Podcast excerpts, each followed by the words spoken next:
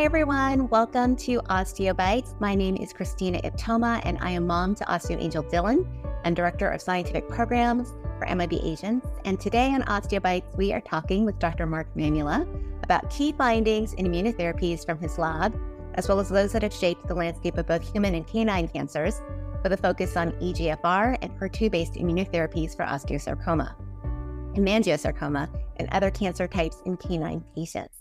Thank you so much, Dr. Mamula, for joining us on OsteoBytes. We are thrilled to have you. And um, we are also joined by Camille, who is an osteo warrior. She's a member of our MIB Agents Junior Advisory Board, and she is also co host of our AYA cancer podcast, Osteo. Camille, so glad you can make it today. Thank um, you so much. Yeah. So, um, a little bit more about our guest today. Um, a professor at the Yale University School of Medicine, Dr. Mark Mamula's interests are in investigating the early events of inflammatory mediated changes in the proteome that intersect with cellular metabolism and with breaking immune tolerance to self proteins. These studies have been applied to the development of novel immune therapeutic approaches for anti tumor vaccines in EGFR HER2 expressing cancers, including breast cancer and colon cancer.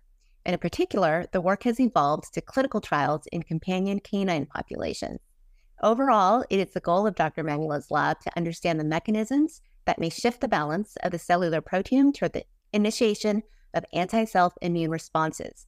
And in addition, seminal work from the Mamula Lab elucidated the proteomics, biochemical forms of autoantigens capable of breaking immunologic tolerance to intracellular autoantigens in type 1 diabetes and in systemic lupus erythematosus. Simply put, Dr. Mamula examines post translational protein modifications that alter cellular biology and immunity. And recent studies have identified early protein modifications of pancreatic beta cells that are sentinels of early disease and dysfunction of glucose metabolism and insulin release. And finally, studies from the Mamula lab first demonstrated the ability of B lymphocytes to present autoantigens in the triggering of T cell autoimmunity and in the phenomenon of epitope spreading in lupus autoimmunity and work that contributed to the rationale of B cell mediated therapeutics, rituximab and belimumab, in SLE. And Dr. Mamula has 113 publications and has mentored over 30 pre and postdoctoral students and investigators, many of whom have been acquired faculty positions as independent investigators at major medical schools, universities, and pharmaceutical industries. Welcome, Dr. Mamula, and everyone, welcome joining us today. Please feel free to add your questions for Dr. Mamula to the Q&A as we go. And um, before we get started, with this presentation, we have some announcements and reminders. Um, for bereaved parents of osteosarcoma angels, we have a new series of our Healing Hearts program starting in September. Healing Hearts for bereaved parent sessions on Wednesdays and Sundays run through the end of the year. And we also have different sessions for young adult siblings and then yet another session for teen siblings. And so I'll put some info in the chat on how to sign up for those. Um, we also have our next virtual tumor board for osteosarcoma, which we fondly call Turbo um, on September 13th. And um, it's an educational forum open to clinicians and researchers interested in osteosarcoma. If you're interested in attending Turbo or would like to present a case, I'll put a link to a short form in the chat. Um, so that meeting is September 13th at 5 p. Eastern. Um, and lastly, we are gearing up for Childhood Cancer Awareness Month in September. And with a $25 donation, you'll receive a beautiful big gold bow that you can adorn your mailbox or front porch with to raise awareness for pediatric cancer, and you can show support for families impacted um, by pediatric cancer. And the funds raised from the bows will support programs, educations, and research for the osteosarcoma community. So I'll put some more info in the chat about that. Camille, could you go ahead and introduce yourself? Yeah, of course. Hey, everyone. I'm Camille Wall. I am 20 years old. I live right outside of Boston, Massachusetts, and I'm an osteo warrior. I was initially diagnosed um, in January of 2013 with a, a tumor in my right tibia and spread to both my lungs. Um, and I just finished uh, chemo for my eighth recurrence, and I'm also um, a host of Osteo, MIB's AYA podcast. So she's basically an all-around badass, basically. right, uh, Dr. Mamula, we'll have you go ahead and share your slides and get started. Sure. Thank you, uh, Christina and Camille. This is honestly a, a terrific um, uh, honor and a, a, privilege to be a part of this uh, this broadcast and and your efforts. And I applaud you and what you do uh, immensely. It's always the behind the scene warriors that uh, make the most difference, really, in in pushing not only awareness but pushing the science forward, pushing the technology and the therapy forward. So uh, I, I, couldn't be again happier to be a part of this program. And I, I pulled up some of the previous presentations on YouTube. Uh, the bar is very high. Uh, I hope I don't disappoint you.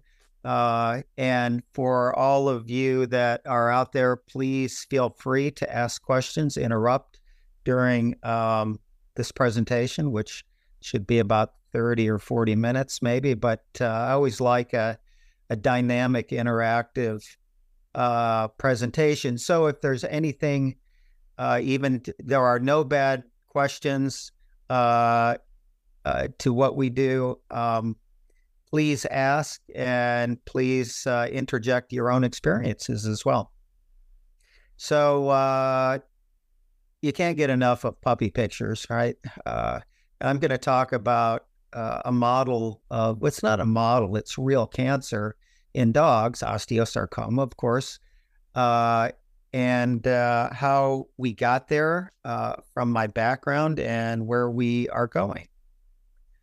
Uh, actually, by way of introduction, and, and thank you, Christina, for that uh, over overbaked a little bit presentation of what I've done in my career. Uh, I can distill that all in about two sentences, which i am an immunologist by training, and uh, I've always been interested in how we can either improve uh, immune responses to some uh, things that we want to do that to. For example, infectious disease obviously is a uh, is a clinical entity that we would like to have better immunity to protect ourselves from, and tumors, for example, for uh, that we would also want to enhance immunity.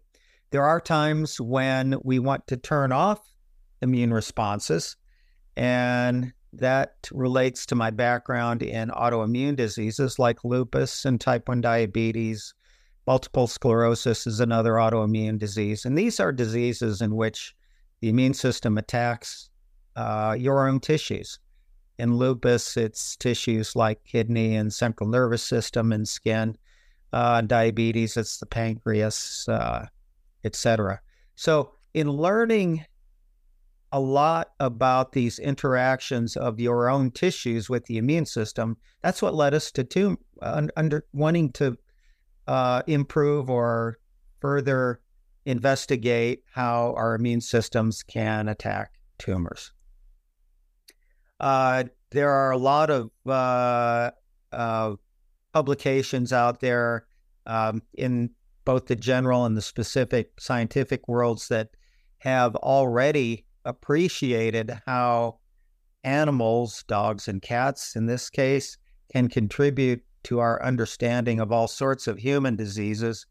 Uh, this is a New York Times uh, Sunday magazine uh, that came out, gosh, I think back in 2017, that uh, emphasized that there's a lot we can learn uh, from these diseases that dogs get, for example, and apply them to human disease. So again, today obviously we'll we'll focus on the cancers that dogs get, how we treat them, and how they can potentially lead to human therapies. And it's important up front to point out that uh, they're good models because they're virtually identical uh, between dogs and humans. Uh, the biomarkers, so called biomarkers, the things that sit on the surface of tumor cells, as well as inside the tumor cells, are virtually identical. This is true for melanoma, uh, the ErbB family proteins, which I'll talk uh, at great length about today. Uh, other proteins like carcinoembryonic antigen signaling pathways, mutations in various tumor proteins, uh, c-KIT, for example, ABL, CD20, uh, P53 oncogenes. Uh, but the important thing here is they look and smell and taste and respond to treatment virtually identical to what our experience is in human cancers. They're identical virtually in histology, the genetics, and the mutations that arise between uh, cancers in humans and dogs uh, overlap almost identically. The behavior, how they mutate, uh, how they metastasize are very similar between dogs and humans. Uh, regarding osteosarcoma specifically, the primary um, target of metastatic disease, like in humans, is in the lung, can be other tissues as well. Uh, and then, importantly, for what immunologists like myself study, the therapeutic responses are very similar, uh, as are mechanisms of why tumors resist immune therapies or resist other drug therapies. So, okay, this is going to be a one or two minute entire course in the immune system. You'll all be experts after in the next two minutes. This is how we respond to any foreign antigen, uh, a bacteria or a virus or anything that comes in contact with our skin or maybe gets through our skin and maybe inhaled or uh, by virtue of infection or open wounds, for example. Uh, what is called an antigen. Can you see my arrow, by the way? Okay, good. Yes. So uh, these proteins from bacteria or viruses get taken up, basically eaten by what are called antigen presenting cells. In this case, it's a dendritic cell, can be a macrophage. These are all white blood cells, for example. They originate in your bone marrow and they are all over your body. They're in virtually all tissues. So these dendritic cells will take up proteins and even whole bacteria or whole viruses, and they'll present little small, short pieces of protein on the surface. And that's important because by doing that, they can so called prime or activate other important cells of the immune system. And again, these are all white subsets of white blood cells. In this case, it's a T cell. That T cell, if the receptor on the surface is specific for that short peptide or protein, it will multiply and it will differentiate and mature into a so called killer cell or a helper cell. Uh, the killer cell, of course, is important in cancer immunotherapy. I'll talk a little bit more about that today. Helper T cells are also very important in cancer immunotherapies. They have several functions. Uh, notably, they help, they're called helper T cells because they help another lymphocyte, another white blood cell called B cells. Uh, they help them to differentiate uh, into cells that end up spitting out antibodies. These antibodies go back and find the infection or the virus or the bacteria, clear it, and that's how we survive. So, a nice intact pathway that you're looking at right now is important for survival and um, avoiding um, infections and uh, other pathogens. Now, we can also train this same response, same cells, uh, same things on the surface of the cells to not attack necessarily pathogens, but attack tumors or tumor proteins. And therein lies the topic of cancer immunotherapies is to develop uh, to develop immune responses that attack tumors. And I'll go into great detail there. Now, important to this concept is a term called tolerance. We know that we generally don't, our immune systems generally do not attack most normal tissues like our skin and our toes and muscle or heart uh, tissues or kidney tissues. There are exceptions to that, and that's the case of autoimmune diseases where the immune system uh, has defects that start to attack those organs. So, in this process, these dendritic cells and other cells present proteins from all of these organs, and they tell T cells to be quiet, to turn off, or even to die so that we don't get autoimmune diseases. So, that'll be relevant for how we think about cancer therapies. Now, uh, I'm also going to talk about checkpoint inhibitors in, in general and in cancer therapy. The reason uh, this pathway called checkpoint inhibitors evolved was that, let me go back actually. So once these T cells go off and find their pathogen and they're attacking, say, a virus infected cell, once they clear the virus, you don't want these T cells around anymore, these killer T cells. So you have to turn them off. And therein uh, is the mechanism of turning off T cells by virtue of these two proteins on the surfaces of cells. Uh, on the T cell, it's called PD1. Uh, on the tumor cell, or actually on an infected, uh, viral infected cell, it's called PDL1. These things engage, uh, and it serves to turn off. It's a negative signal to the T cell. The T cell does doesn't do its job anymore, and it goes away, and that's good. When you want to dampen the immune response after you've cleared an infection, for example, that's good. Otherwise, you don't want these cells activated continuously. Now, the case of wanting to use the immune system to attack tumor cells is very different. You want to keep those T cells activated for as long as you can at the site of the tumor. And this is what this panel uh, describes. The tumor cell uh, wants to survive, of course. So it has developed this mechanism of expressing this protein called PDL1.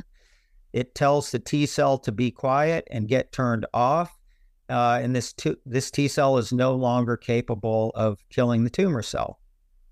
However, therapies have been developed based on this pathway that block or interfere with this off signal and thereby keeping the T cell turned on and it can go uh, and attack this cell or the next cell, the, the T cell stays essentially perpetually turned on so that it can do its job. And its job in this case is killing tumor cells.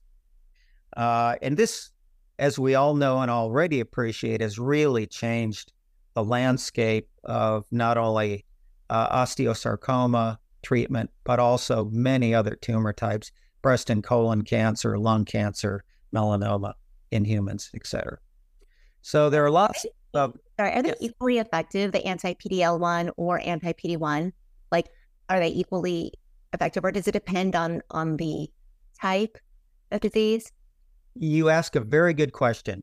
Uh, it's a difficult question to perfectly answer, and that is because tumors that express PDL1, it's a very dynamic process the levels, the amount of PDL1 on a particular tumor cell uh, changes dramatically over the course of disease. So if you look today at a particular tumor cell in a human or in a dog, and you can stain or you can see PDL1, if you look tomorrow or a month from now, that level may change. And it again, it's a dynamic process because this is literally a war. The tumor cell wants to survive uh, the immune system wants to, wants to kill off the tumor cell. The tumor cell is trying to preserve itself. So the levels may change.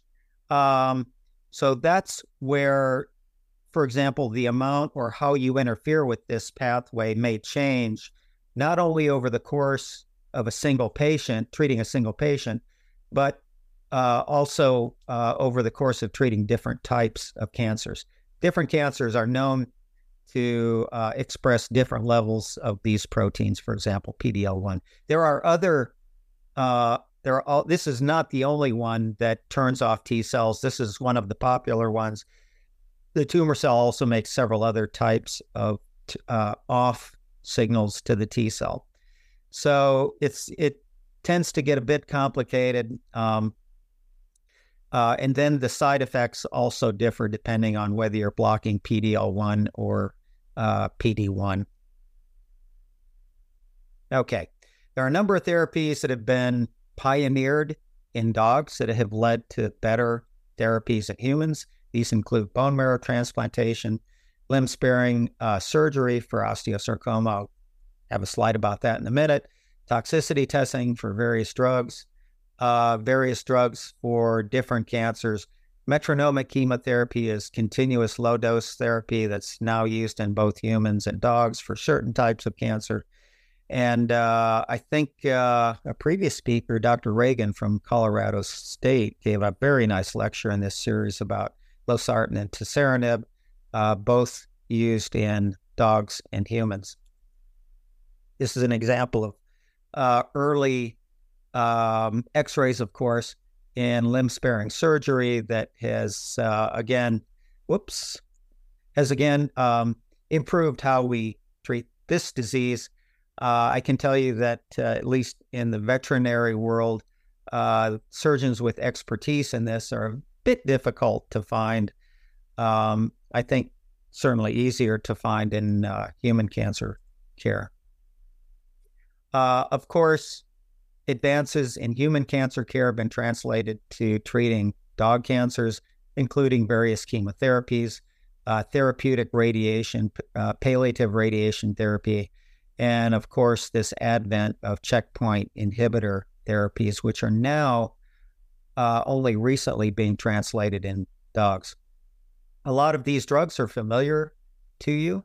Uh, they were used primarily uh, early on in uh, human cancer care and are now uh, uh, a mainstay, if you will, for canine cancer care as well. All right, so I'm going to talk about how to turn on the immune system to start attacking cancers. And it's going to be important to understand the approach of how we've done this. And it's an approach called using neoantigens. Neo means new, it means something that your immune system has never seen. In the case of cancer, it's a part of a cancer cell or a protein that your immune system has never seen and can potentially turn on immune responses to uh, attack the tumor, for example and that's illustrated here. It's a it's a part of the tumor that your immune system's never uh, never seen, and it could include different modifications that happen on the protein or mutations. For example, a mutation that happens in the middle of your uh, cancer growing may be a new protein that your immune system has never seen, and there are ways we can utilize that. Uh, the way we found find them is uh, some sophisticated technologies in the laboratory, including um, mass spectroscopy, which can take a protein or, a, or pieces of protein and can really uh, dive into the molecular basis and the sequences, both the DNA sequences and the amino acid sequence of various uh, tumor proteins. And then what do we do with them? Well, if we find them we can either make a vaccine, that's what we did, and I'll describe that. They can be used for diagnostics. If you see them in the plasma or the serum of cancer patients, they can tell you things about what's happening in the tumor itself. Uh, and we can monitor the progression of disease. This is one example uh, that has already been published. This is done frequently in human cancers, identifying these neoantigens and then potentially using them for therapy. So in this case, you get a tumor out of uh, a host, out of a human, uh, and you can what's called immunoprecipitate. All it means is you grab that antigen or that short protein off the surfaces of cells, and you can analyze them by sophisticated technologies, and then you can put them in a uh, a brew, if you will, and vaccinate. So you've already you've been able to find a unique peptide or protein from the original tumor, end up with a vaccine. Uh, another way to do it is do uh, DNA sequencing from the tumor, identify mutations that arise along the way. Uh, we can synthesize now those proteins or those short peptides with those mutations, and again, create sometimes vaccines, either protein or peptide vaccines, or you know, with these new technologies that we already know about in uh, vaccine uh, development, for example, RNA vaccines that are how the COVID vaccine has been developed, uh, they will find their way into de- uh, cancer, uh, uh, RNA cancer based vaccines. The interesting thing about these is that they can trigger very good immune responses that get T cells, get these white blood cells to invade and find the tumors. Uh, the difficult part here is picking the right neoantigen. You're going to find a lot of them if you look hard enough, and only a small fraction of them are actually good to use in therapy. So you have to get both a little lucky and use a little, uh, and then there's some other intellectual input that uh, directs you in which neoantigens to use.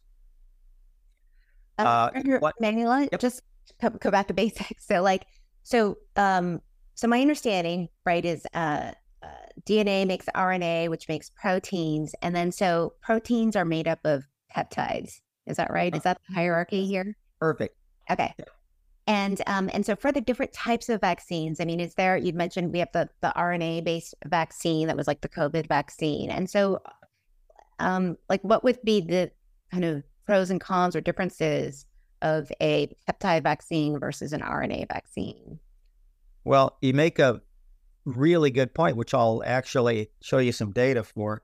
Uh, the RNA vaccines that we know uh, that uh, COVID uh, uh, has been developed with, the RNA gets in, it requires a living cell to make the protein inside of. So the RNA will get inside the cell, use the protein making machinery, and then that COVID protein or the COVID peptide gets spit out of the cell. And then it gets taken up by, remember that dendritic cell that I showed you in the first slide? So that's what triggers the immune response to COVID vaccination. Uh, in a similar manner, DNA vaccines require live cells. They get into the cell. Uh, the DNA gets uh, made into RNA, the RNA into protein. And again, the protein gets spit out of the cell and taken up into that immune processing pathway. So, and then the last option is if you start with a protein, uh, and there are many protein based and peptide based vaccinations. Those peptides or those proteins can just get directly taken up by those dendritic cells and spit out onto the surface and trigger an immune response. So, the peptide or protein based vaccines don't require a living cell, they just go straight to the dendritic cell and trigger immune responses. So, it bypasses a little bit of the early steps. There are some reasons to use RNA or DNA vaccines or even protein vaccines, and it's based on the longevity, the, the how robust the immune response is. Uh, some proteins don't do well uh, as proteins or peptides. They should be administered as um, RNA or DNA vaccines. This is just a real life example of cancer patients uh, this happens to be lung cancer, having T cells that get activated to these neoantigens that were identified from their own tumors. So, if you can take just this first one, for example, it's a bit of a complicated slide, but I'll distill it. So, uh, it, this type of study was trying to define mutations in proteins uh, in a cancer patient. Uh, you find that mutation and you get cells from the patient and you ask, does that mutation activate the T cell? Meaning it's, it's activated T cells in the patient. These blue dots or these blue squares um, are above the red squares. And that means, yes, this patient has a lot of these T cells that got activated to the mutation and don't respond to the non mutated peptide or protein. This patient, 1139, has a lot of T cells to a lot of different mutations uh, compared to the proteins that don't have the mutation. That's called the wild type. So it means it's a real life phenomenon. Okay, this is what's happening in the tumor. You get these tumor antigens or the neoantigens, possibly, they get released again, taken up by a dendritic cell, Christina. Uh, they travel to lymph nodes. They activate those T cells and B cells to make antibodies and T cells. T cells get released from the lymph nodes. Let's see, where am I? Um, they find their way to the tumor, hopefully, and start attacking the tumor. the tumor starts dying, hopefully, uh, which releases more proteins, and it's a cycle. And it's a positive cycle, um, hopefully. The problem is, as we pointed out earlier, the tumor is making checkpoint inhibitors, uh, or I'm sorry, checkpoints that inhibit the T cells uh, at the site of the tumor. So we can boost or artificially activate this cycle by adding these neoantigens at uh, the early stages of this cycle. And this is what we are essentially doing. So we're adding neoantigens that go right into the dendritic cells. That's what I was describing earlier, Christina. Um, and can activate T cells that go to the tumor, hopefully, and antibodies and start killing off the tumor. So the one we're interested in is a family of proteins called EGFR uh, or ERB. Uh, the, the family members are EGFR, HER2, HER3, HER4. All of these are found on tumors, uh, on osteosarcoma, for example, which expresses EGFR and HER2. Uh, this just shows all of the different types of human cancers that express this family of proteins. This is EGFR, HER2, HER3. Uh, the notable ones are breast and colon cancer, ovarian cancer, for example. You know there are drugs, there are monoclonal antibodies. Herceptin, for example, is an antibody therapy that binds HER2 that's used to treat HER2 positive breast cancers. Um, and that's one example. So, this is how the pathway works. Uh, these are important pathways because they are tumor growth uh, signaling pathways. These family members that are, again, expressed on tumors, uh, as you can see here, uh, get activated. They form actually the each protein. It forms a what's called a dimer, two proteins that stick together on the cell surface. In this case, uh, it could be EGFR dimerizing with another EGFR protein, uh, or it could be HER2 and EGFR, HER3 and EGFR. Um, it signals the cell to grow. The cell, the tumor cell proliferates, it survives, and it causes metastases. Whoops. That's why you want to interfere with this pathway by any means possible, whether it's with antibodies or with T cells, for example. Uh, the antibody mediated interference is shown on the lower left of your screen here. This is an antibody, an anti EGFR antibody. So this is uh, something like Erbitux or Herceptin that binds the receptor on the surface. Uh, it prevents this activating this signaling intracellular signaling pathway and it shuts down growth and metastasis. So that's how the process works. We want to develop antibodies or T cells that bind this protein and turn off this cell growth, this tumor growth um, uh, activating factor. Okay, here's a very simple cartoon of this family of proteins. you can see they make what are called homodimers, and that's EGFR with another EGFR. Heterodimers is when uh, there are two different proteins that uh, group together on the surface of the tumor cell, and all of them are are growth and uh, uh, signaling pathways that cause tumor growth. Uh, this again is a dynamic process. Individual tumor cells are rearranging these receptors all the time. This is one reason that tumors become resistant or refractory to various chemotherapies or even antibody therapies is that, for example, if you use Herceptin and it only binds HER2, uh, if the HER2 protein rearranges with HER3 or HER4 or EGFR, the therapy no longer works because it's only specific for HER2. So uh, HER2 is a target in uh, uh, osteosarcoma therapy. Um, Camille knows that very well, of course. Uh, this is a monoclonal antibody that's being used uh, in treating osteosarcoma. Uh, this is Herceptin. Uh, there are so called CAR T cells that have Herceptin specific receptors.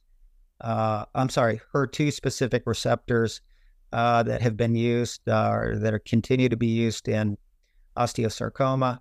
And then tra- Herceptin linked to a toxic drug is also um, uh, being uh, examined for uh, osteosarcoma therapy.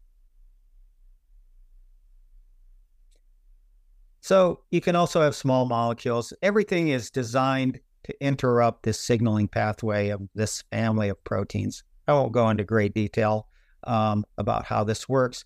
The important thing is that you find any way possible to block those receptors getting together and signaling and activating growth. So let me get to the therapy that we've developed, which is a peptide, a protein or a peptide based therapy. Uh, I'm leaving out a lot of the intellectual input here, but the important stuff is that all of these proteins in this family, EGFR, HER2, and HER3, are very similar. They're in in fact they're identical in many regions of the proteins, and that was an advantage to us. Uh, you can see that here. So, for example, human, mouse, and dog EGFR protein are virtually identical at this site, except for this uh, red K. It's the only difference uh, within this sequence. Same thing with HER3. Uh, human and canine HER3 are virtually identical. Human HER2, again, identical at this region. We use that in our favor to develop a vaccine made of this peptide. And if immune responses arise to this peptide, our intent was that antibodies to the EGFR site will bind the HER3 site and the HER2 site, all because they have the same sequence uh, and it's expressed on the surface of the tumor. Now, why is that important? Well, when these receptors rearrange uh, and they form different dimers on the surface, it doesn't matter what they rearrange because this immune response binds all three proteins. So it's not restricted just to one. We know a lot about the structure and the sequence. This is a crystal structure of the EGFR protein on the surface. So we know a lot about how it looks and shapes and all of these things. That helps design therapies. So let me get to the studies in our dogs. And we first did this with a uh, colleague down in Norwalk, Connecticut, about 30 miles from here at his clinic, uh, Jerry Post.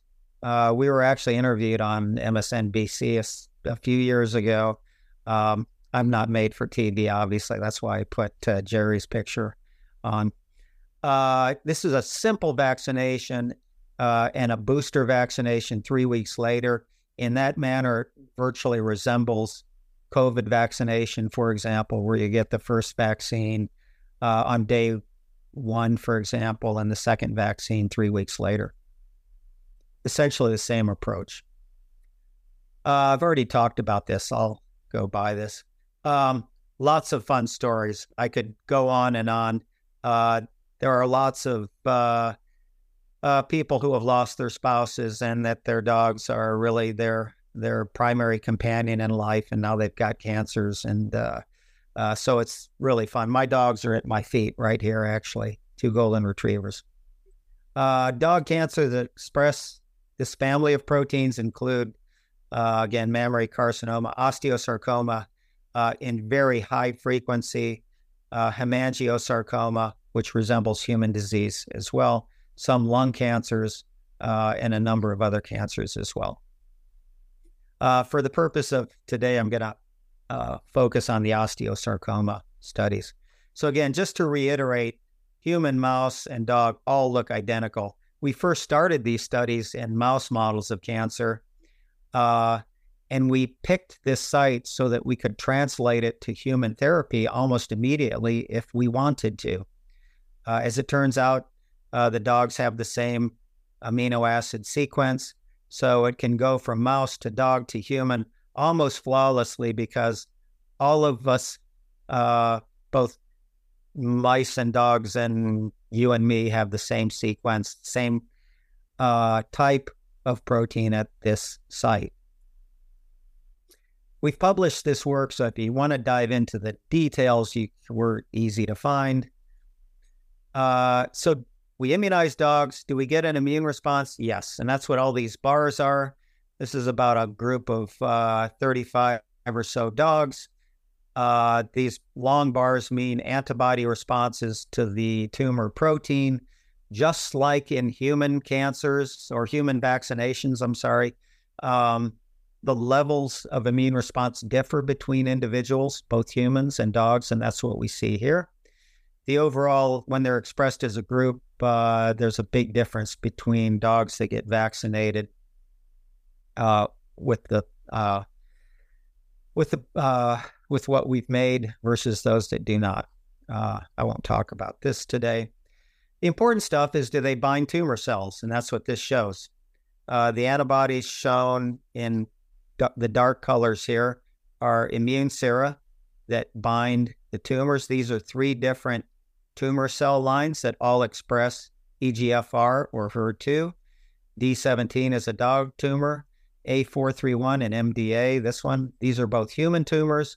So the immune response we're getting is actually binding the EGFR protein right on the cell. So, does it do what we want it to do with killing or potentially interfering with tumor growth? And the answer is yes. So we took the antibodies that we got from our vaccinated dogs and we asked, does it interfere with this signaling pathway that's on the left? Does it interfere? Does it block how EGFR or HER2 signal and trigger a tumor cell to multiply? And the answer is yes. Uh, this is a complicated slide.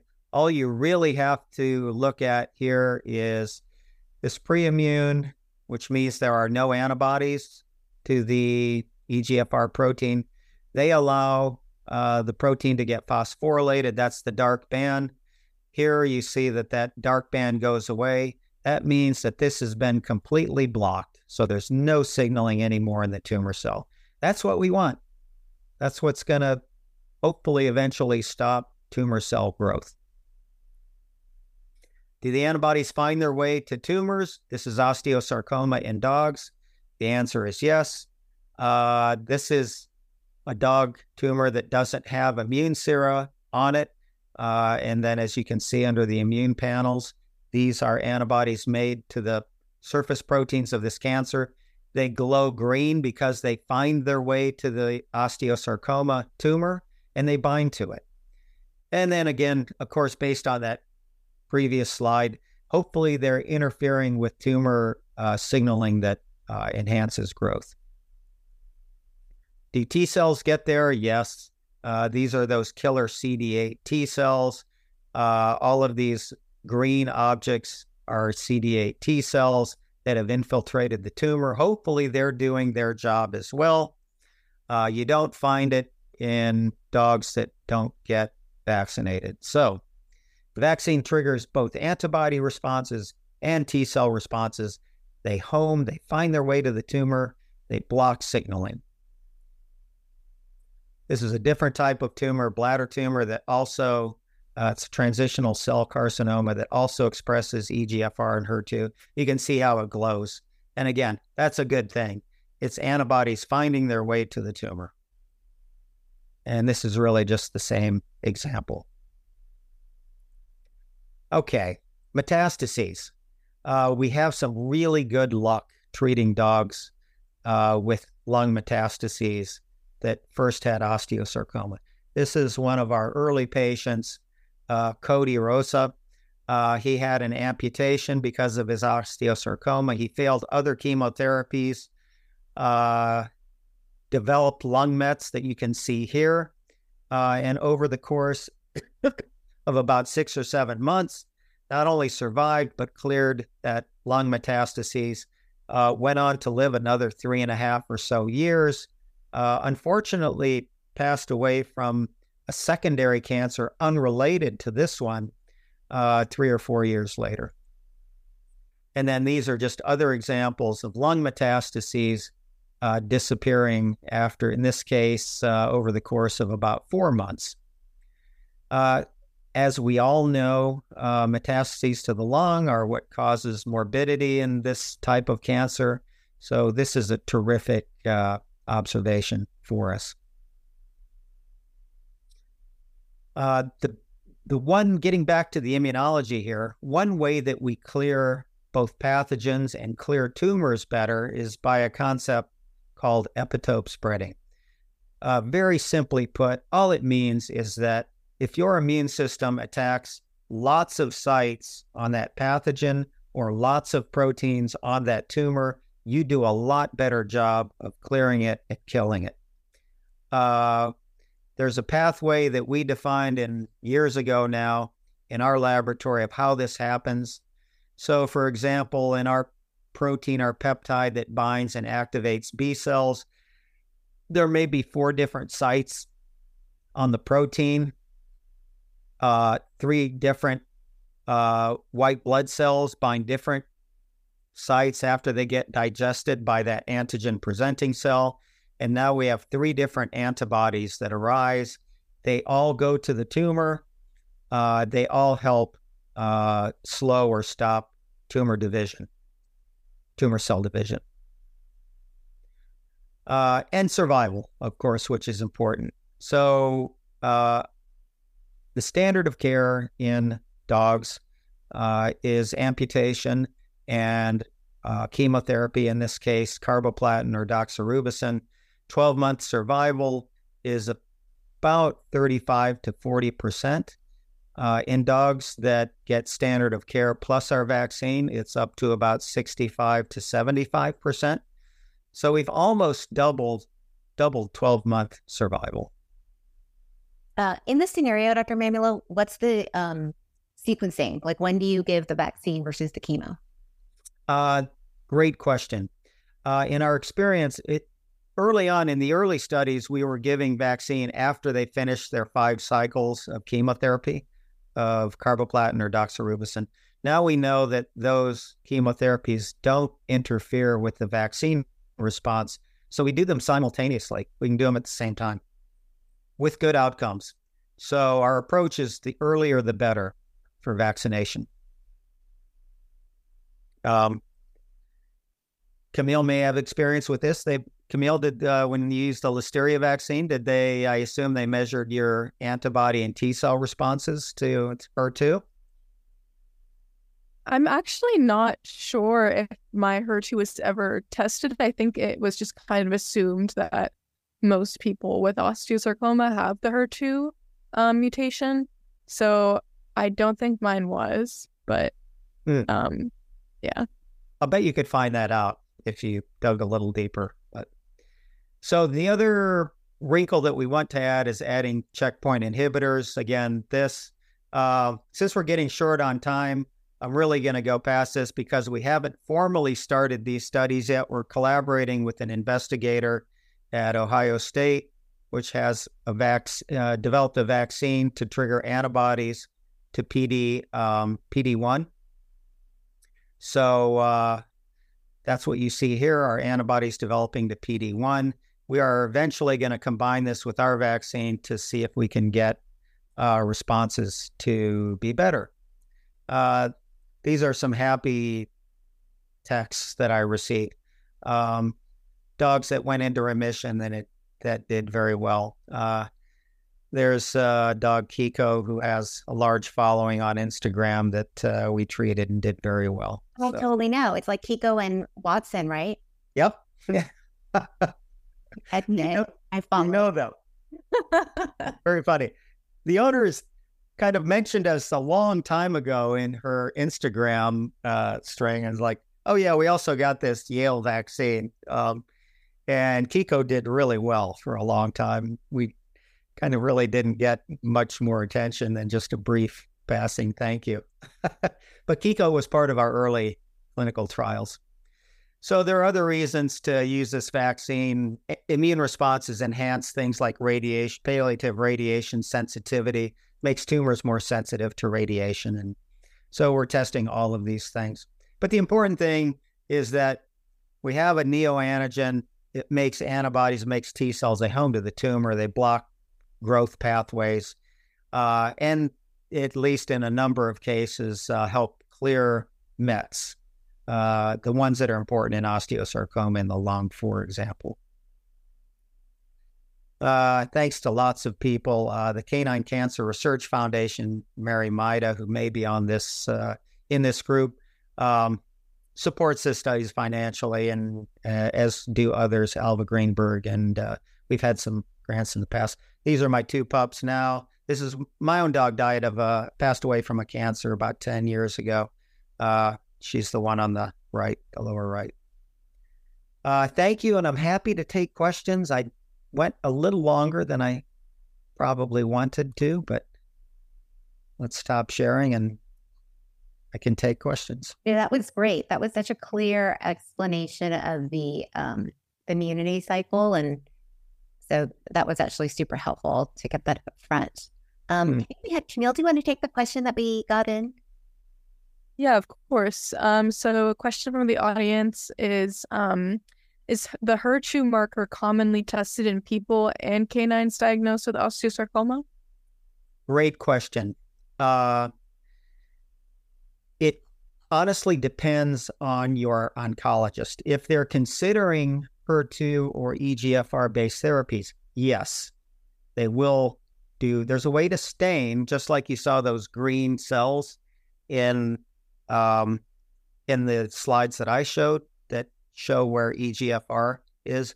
There are ways in the diagnostic lab that you can do similar technologies to see, literally see EGFR protein on the surface of tumor biopsies, for example. The problem is that the technology is not perfect. Um, the things that are used to detect EGFR and HER2 are just for humans and for dogs are not perfect. Sometimes, for example, this was shown by four different labs that diagnose HER2 on the surface of cancers. They got the same samples. They compared their outcomes or, or the results that they were reporting. And many of the labs were very different. Some reported lower intermediate levels, some high levels. And this is all on the same sample. So it's just the technology is not perfect yet. So that's the only rub. That's the only drawback to understanding what's going on.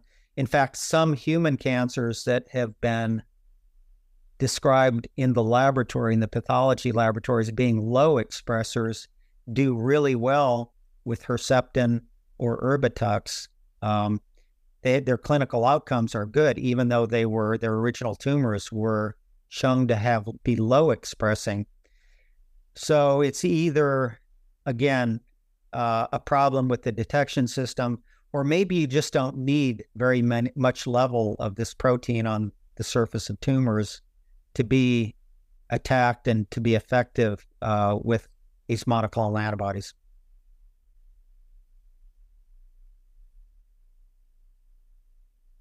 All right, we have another question for you. Um, when will this be available for pediatric clinical trial? In humans in your hands. Yeah, that's that's a great question. Um, we are trying to develop it. We the the uh, wheels turn a bit slower in human clinical trials than for canine clinical trials, as you can imagine. The bar is much higher for treating humans. Uh, we hope to get there as uh, we Yale and uh, has patented this idea, and it is patented for both use in dogs and in humans. Uh, if there was uh, a company, for example, that want we're personally do I'm sort of personally doing uh, the dog therapy myself. I started a small company to uh, move this forward. Uh, I will probably license the technology if there are any pharma groups that are interested in in using this. And again, the the advantage is the utility that in the real science and the medicine that we've defined already in dog osteosarcoma. All right, and then another question is, how do we get the vaccine and work with um, oncology teams to get this sort of treatment? Uh, for dogs or humans? well, for dogs, I'm assuming humans.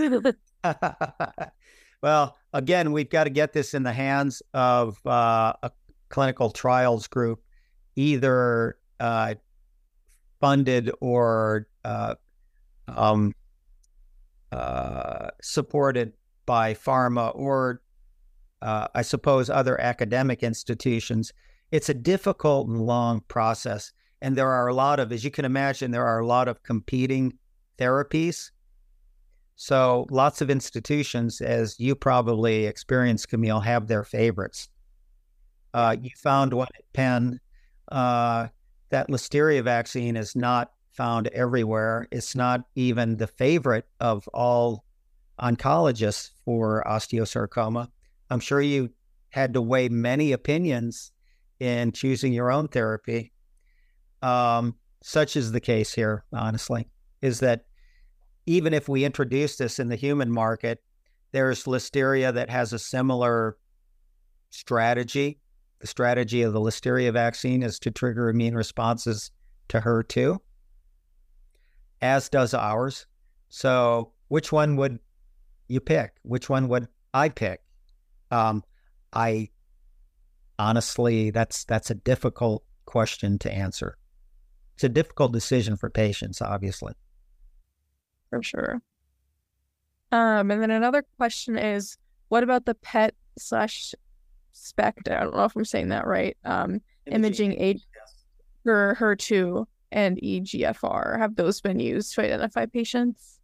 Yeah, uh, it's it's again it, it's it's a technology that's less sensitive than what we can do with tumor biopsies at the laboratory bench.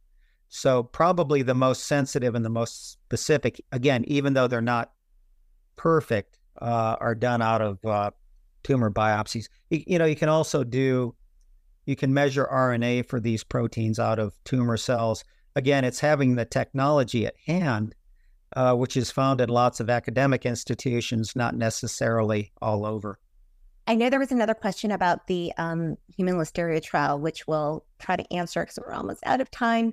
Um, but I did, I had so many other questions I wanted to ask. I'm trying to pick my favorite question to ask you, Dr. Mamula, but maybe I will ask about combining um, vaccines with other immunotherapies. Um, so combining um, vaccine with CAR T or with antibodies. And like in my very, you know, basic. I need to like have these analogies to help me kind of better understand. So, you know, I always think of checkpoint inhibitors as like um, stopping the brakes, you know, on the car, and maybe like CAR T and NK cells where you're kind of adding more gas to the tank, like adding more fuel. And so I'm trying to kind of think of like a similar analogy for vaccines because it's it's almost like you're kind of like you're it's like giving it a booster somehow, right? Like you're like priming the engine with I don't know much about cars, so it's probably not a great analogy for me. but you maybe you're using some like special, you know, oil or something to help prime the engine and really like. Yeah. But so, um, I don't know. Yeah, that's a perfect question. I think I know where you're going, which is yeah. The reason we're using checkpoint. We want to use checkpoint inhibitors. The peptide will make antibodies. The peptide will trigger T cells. Those T cells may get turned off at the site of the tumor. So that's where the checkpoint inhibitor would keep those T cells alive and keep them attacking the tumor.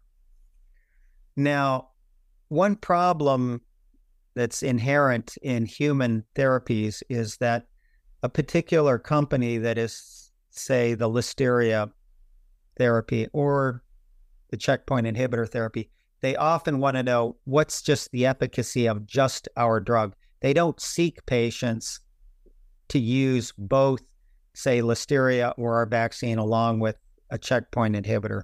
So they otherwise they wouldn't know which one's doing most of the work, right?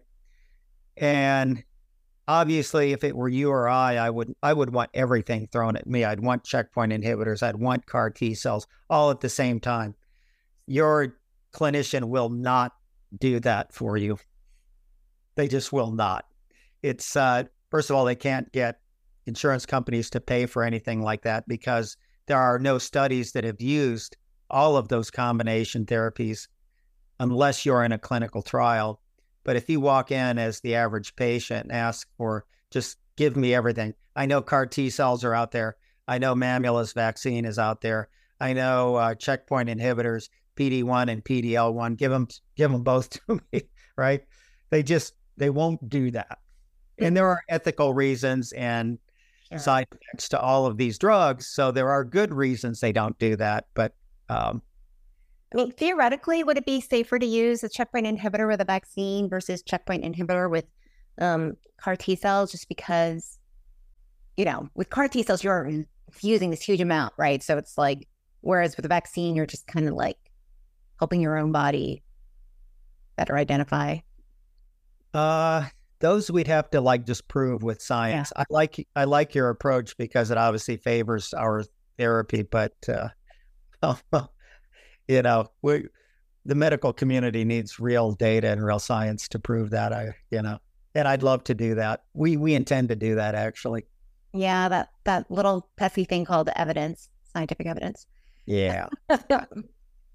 yeah which is um, what we appreciate folks like you for. So thank you so much, Dr. Mamula, for joining us on Osteobites today and for making it better for osteosarcoma patients, both um, doggies and um, humans. Hopefully, this will ultimately transfer um, to humans. Uh, more information on this and all osteobites can be found on the MIB Agents YouTube channel, on our website at mibagents.org, and at your favorite podcast place. And please join us next week on Thursday, the 31st of August. We're going to be talking to Dr. Michael Bishop from St. Jude Children's Research Hospital. And he's going to be talking about um, multi targeted tyrosine kinase inhibitors, or MTKIs, in combination with chemotherapy for osteosarcoma. And his presentation is going to be describing existing data on the use of MTKIs in advancing osteosarcoma, in advanced osteosarcoma, and considerations of the development of a prospective COG clinical trial combining an MTKI, cabozantinib, with cytotoxic chemotherapy for patients with newly diagnosed um, osteosarcoma. So you can find our Osteobites lineup for the next few months on our website. And if you have any ideas for future topics you'd like to hear about, please share them with us at events at mibagents.org. Thank you again to Dr. Mamula. Thank you, Camille, so much for joining us today. And for all of you for spending an hour with us today. We hope to see you back here next week on Osteobites when we chat with Dr. Bishop. Thanks, everyone.